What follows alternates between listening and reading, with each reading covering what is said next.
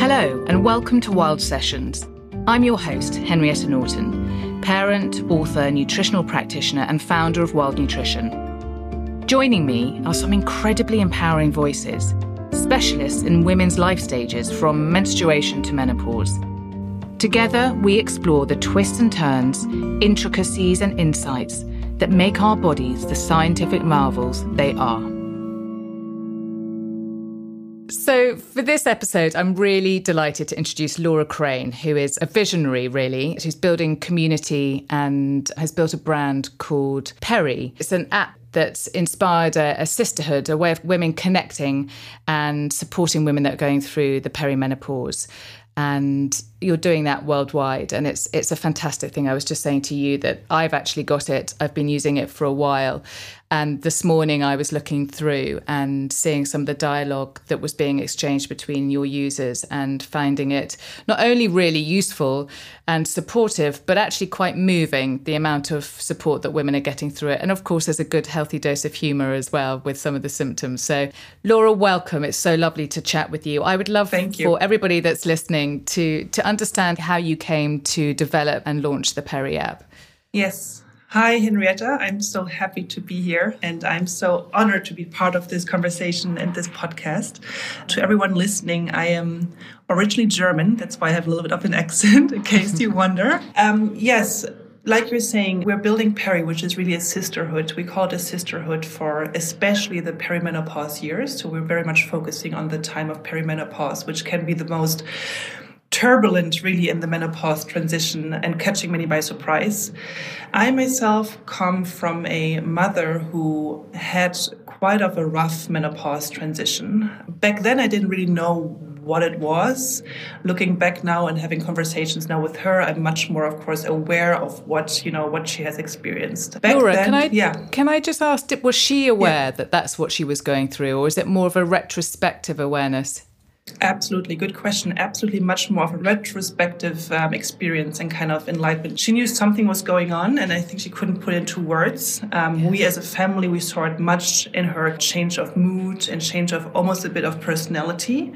Back then, she couldn't really put her finger on it what's happening and it's funny now when i talk to her she almost you know glorifies those days or she doesn't really see anymore how bad it was. She just said, you know, for me, menopause was really more hot flashes and, and not much more, which is also interesting because I think that A, in her generation, there was simply not so much space and sisterhood to talk this about because it was a taboo it remains a taboo and that's really why i built the Perry sisterhood because i'm now approaching those years and i don't have any knowledge really about it. I don't have friends who i could talk this with about so it's really kind of 32 years later down the road it still kind of remains a taboo and that was very surprising to me and that is a reason really why you know I do want to build this um, sisterhood and I do want to build this space.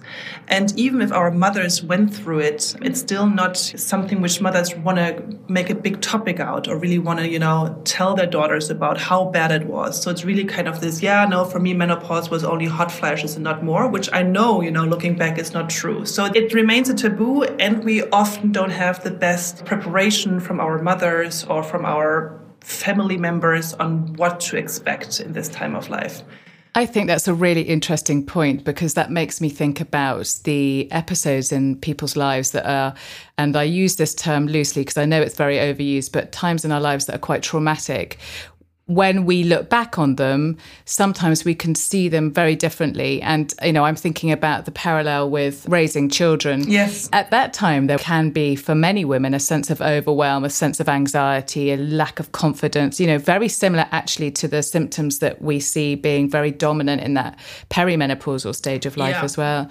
Yeah. So I think there's the sort of ability to put yes. on rose tinted glasses when we look back sometimes. Yes, absolutely. Absolutely. Yeah. And picking up on your point about your mother feeling very unsupported. We met at our launch of the Future of Perimenopause report, and what I found really eye opening and alarming about that is that that seems not to have changed at all.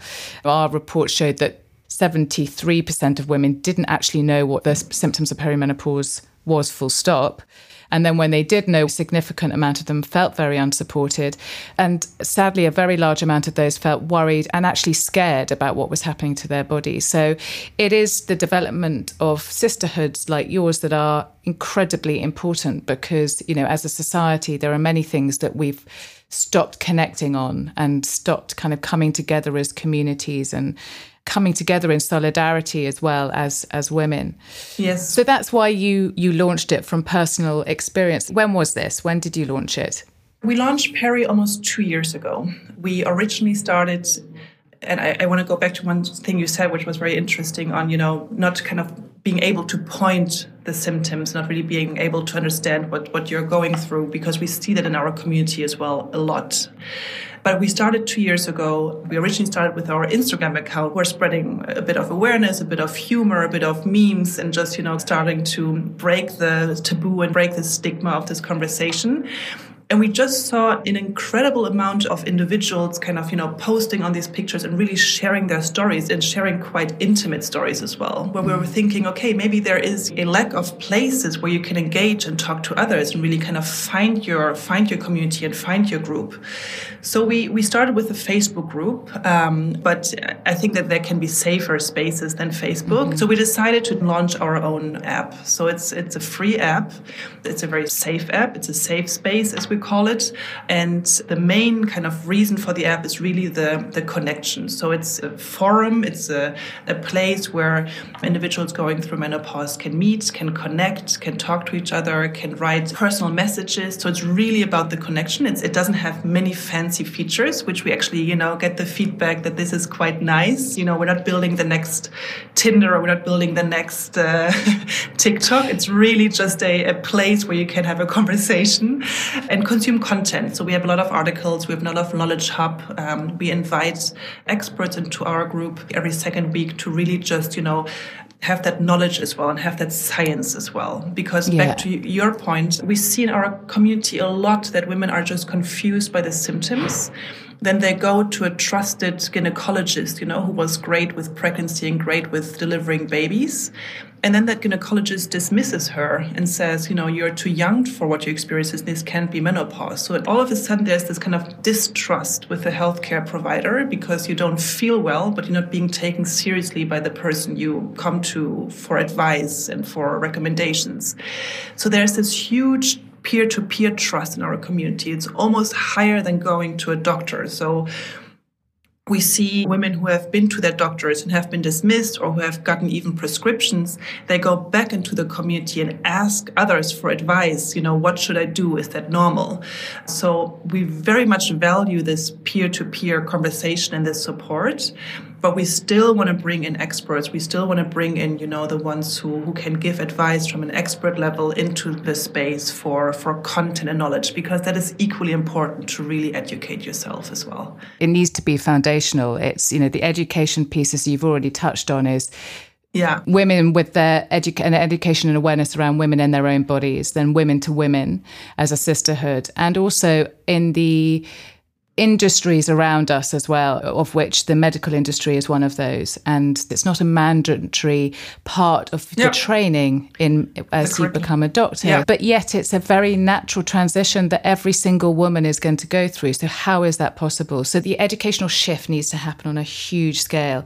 But yeah. also the other thing here is that we're not talking here about a medical condition.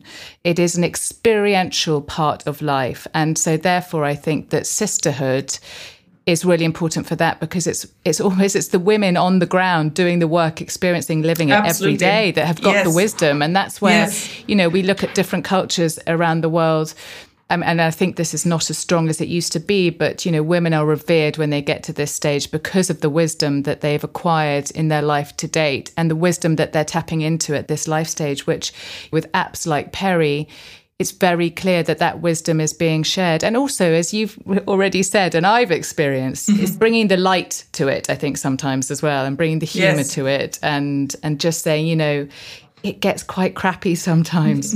but we move through it and there's gold at the end of the rainbow. So yeah, we call it the WTF moments. I think that is, you know, um, yes. and that's what everybody can really, you know, laugh about at one point as well, because so much weird stuff can happen and we see women posting you know what else can come. But taking it a bit with humor and i'm not saying you have to take it all the time with humor because you know sometimes it can be quite a tough experience. But you know taking it a bit lightly and really sharing it and laughing together about it can just help um yes. help dramatically. Yes. Exactly yes. exactly yeah. and yeah. in the in the Perry app you use the word warrior.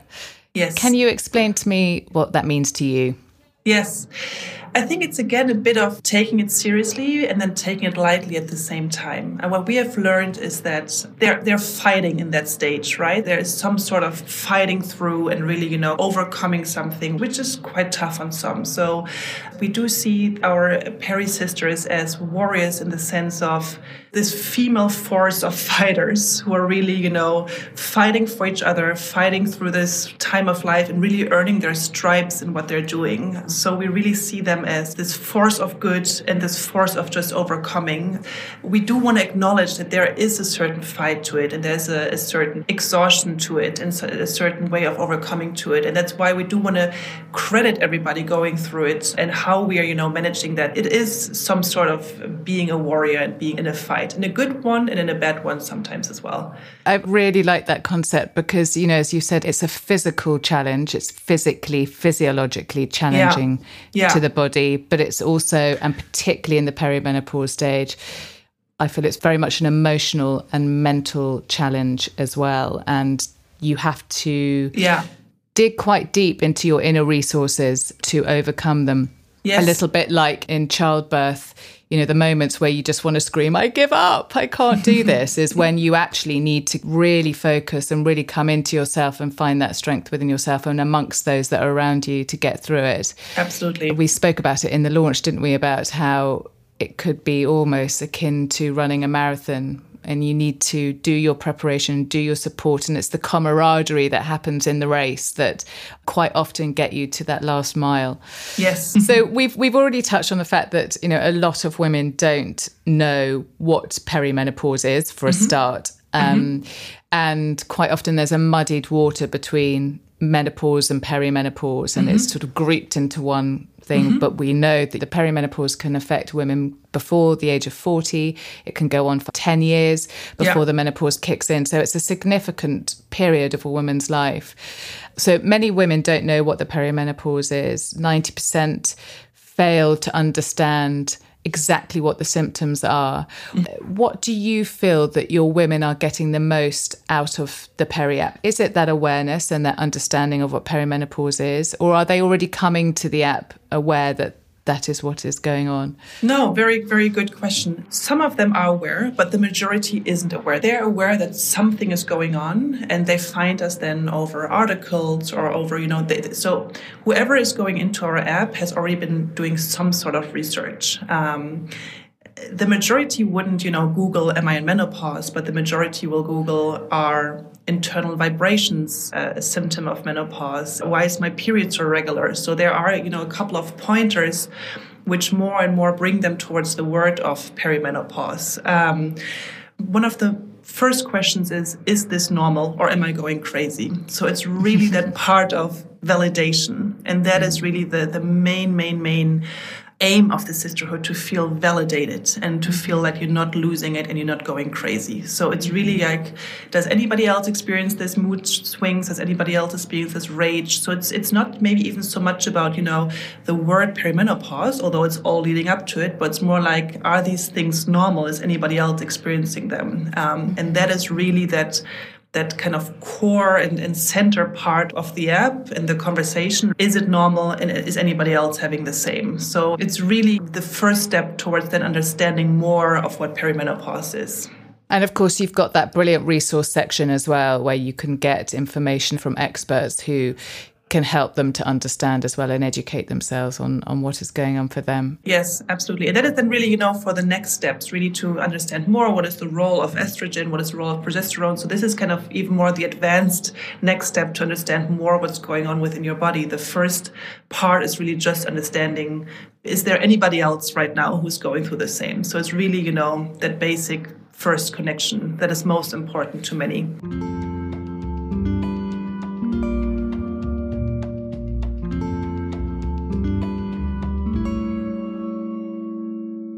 One of the things that came out through our research with the report was looking at the socio-economic and ethnic influences that women have when going through this life stage. I'm just wondering if that's something that you've seen reflected or echoed in your users as well. Yes. It's it's interesting because we just partnered with Dr. Sharon Malone for one of our Perry talks, and she did a couple of podcasts with Michelle Obama as well, talk mm, about menopause and just yes, she's wonderful. And she said that black ladies in general are impacted more by menopause symptoms. Mm-hmm. So they do experience menopause symptoms stronger and earlier. Mm-hmm. And due to, you know, reasons we all know, are often even more dismissed in the doctor's office and during the doctor's visit than Caucasian women, for example, are. So yeah. there is that huge discrepancy for, you know, just being A, taken seriously and then really experiencing the symptoms even stronger. So we do see that. We do, you know, of course, want to educate on all those different levels and really trying to understand what are more gaps in our societies which allow women or don't allow women to be educated and be taken seriously. But this is the first thing we definitely learned that there is a huge discrepancy in between women and, and how far they're being taken seriously. Yeah, absolutely. And that's yeah. exactly what our report showed as well is that Caucasian women have to visit the doctors less times to be able to get the support that they need for the perimenopause, yeah. Yeah. that they get more support at work, but interestingly, Caucasian women are less likely to speak to their community, to speak to their family, to speak to their friends about what is going on. With that was the findings that we had. But that's not to say that it's not necessary for them. It absolutely is. I think there is as you've pointed out right at the beginning i think there's a sort of taboo around suddenly feeling out of control and not being able to cope. And i think that yeah. that's maybe more of a greater influence. So i just wanted to talk to you a little bit about educating from a young age. And we've already touched on the need for a sea change in education and how we educate women from a very young age, young girls, to become more connected to their body, to be more aware of this very natural life stage that they're all going to go through. And equally, I would say, for, and this is poignant for me because I'm a mum of three boys, it's incredibly important for men, young boys to be aware of this as well the research that we did showed that 52% of men don't actually know what perimenopause is. So that's significant. And so it needs to be an increase in education across the board, across the genders. I just wondered if you yeah. felt anything strongly about that and how that change could happen. Yeah. I remember even, you know, in, in my school years, there wasn't much education around female health in general, um, about having your period, about being pregnant. There was just not that many hours spent on explaining what actually is happening. I think that's changed now, and I also know, you know, in the femtech space, there's much more focus and education around pregnancy and about periods and fertility. But I think that in general, we kind of have a fetish with fertility. So this is really our focus, right? We, we love talking about it because it's sexy and it's, it's something which we celebrate and we celebrate pregnancy and we celebrate breastfeeding. Then somehow there is this almost like hushing around the, the next stage and almost like what you were saying, not, you, we don't want to scare anybody about the next phase, which is coming after the, the fertile years. And I think that scaremongering should, should not exist. It, it's really, a, you know, a part of educating and, and preparing because it's like you were saying, it's not a disease, it's a phase we're all going to be in. I know that in the UK there are some initiatives which are trying to more integrate into the curriculum in high schools, which I think is excellent. That doesn't exist in the US yet. And just educating of what's coming without creating fear, just preparing. And like you're saying, for families as well, because it is impacting not only the woman going through it, but also the partners and families. Yes, yes, yes. absolutely. Yeah. And I think in general, it plays into the conversation that needs to be had about how we can encourage generations that are growing up to be really engaged in their health and their well-being. And i mean health in the, their holistic health. Yes. that can be through nutrition and diet obviously but also through how they live and how they manage stress and mindfulness. And those foundation stones for growing up and being a, a human being in balance is so incredibly important. And i love that at our event where we met you were saying that not only you know start acting once you experience something and you feel your body changing but really preparing yourself the years before um, yeah, and really going absolutely. in there equipped. Um, and we talked about it right? That it's a little bit similar to pregnancy although in pregnancy we're not equipping ourselves we are equipping the baby more right? So we are we're, we're, we're it's it's again we're not doing it for ourselves. We're no more doing it for the baby. it's still um, others. And I think that's really interesting. It's, it's a others, really good yeah. point because even in clinic, I would have women that would come to me and say, Well, I know that something's wrong because I can't stop being irritable with the kids or and being really forgetful at work. Or it's always actually about the impact that it's having on yeah. others. Yeah. And that's why they need to change it. And I think in some ways, it doesn't really matter how they get to that place. But once you're there, then engaging them in their own journey of it as well and, and how it can benefit them. And also, what we discussed at the event that we were at together was about the progression of, of femtech. Our survey showed that about 55% of women were open to using femtech devices, you know, in their homes to monitor their hormones and whether it's, you know, an app tracker or diagnostic wearables. You've touched on fertility and how we can get very obsessed around fertility and tracking everything for fertility. Yeah. I wonder yeah. if you have an opinion on whether this would be of benefit or not to women and what your opinion would be. Yeah.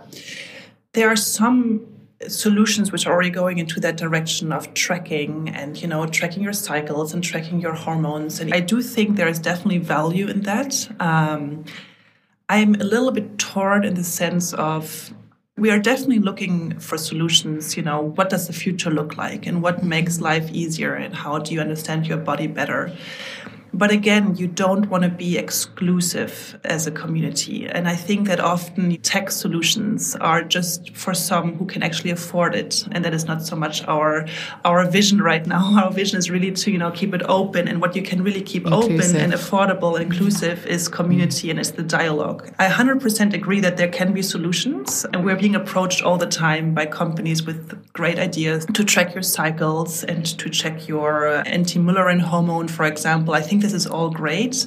I do, however, think that I think you call it in your in your report, Henrietta, sisterhood care or the care of community, and which really cares for you and gives you, you know, is good for your mental and emotional health. Is maybe not so much the tracking part, but really the conversation part, and that's that's Absolutely. right now our our focus. I do think they can all help, and I think they're of value, but I think you need to be mindful of are you building something which everybody can afford? Yes or no? And um, does it really you know better the situation if you test all the time? So for example in perimenopause we do know that testing even you know doesn't always make sense because your hormones are so erratic. So i was actually talking this with with emma at your event. What if you test all the time and you you know you you you then attribute your mood to your low hormones but the next day then they're again higher maybe it's also even more confusing and not so much helping your situation in that moment Exactly. I think yeah. we can trip up in being too reductive or too uh, one dimensional in the way that we look. We are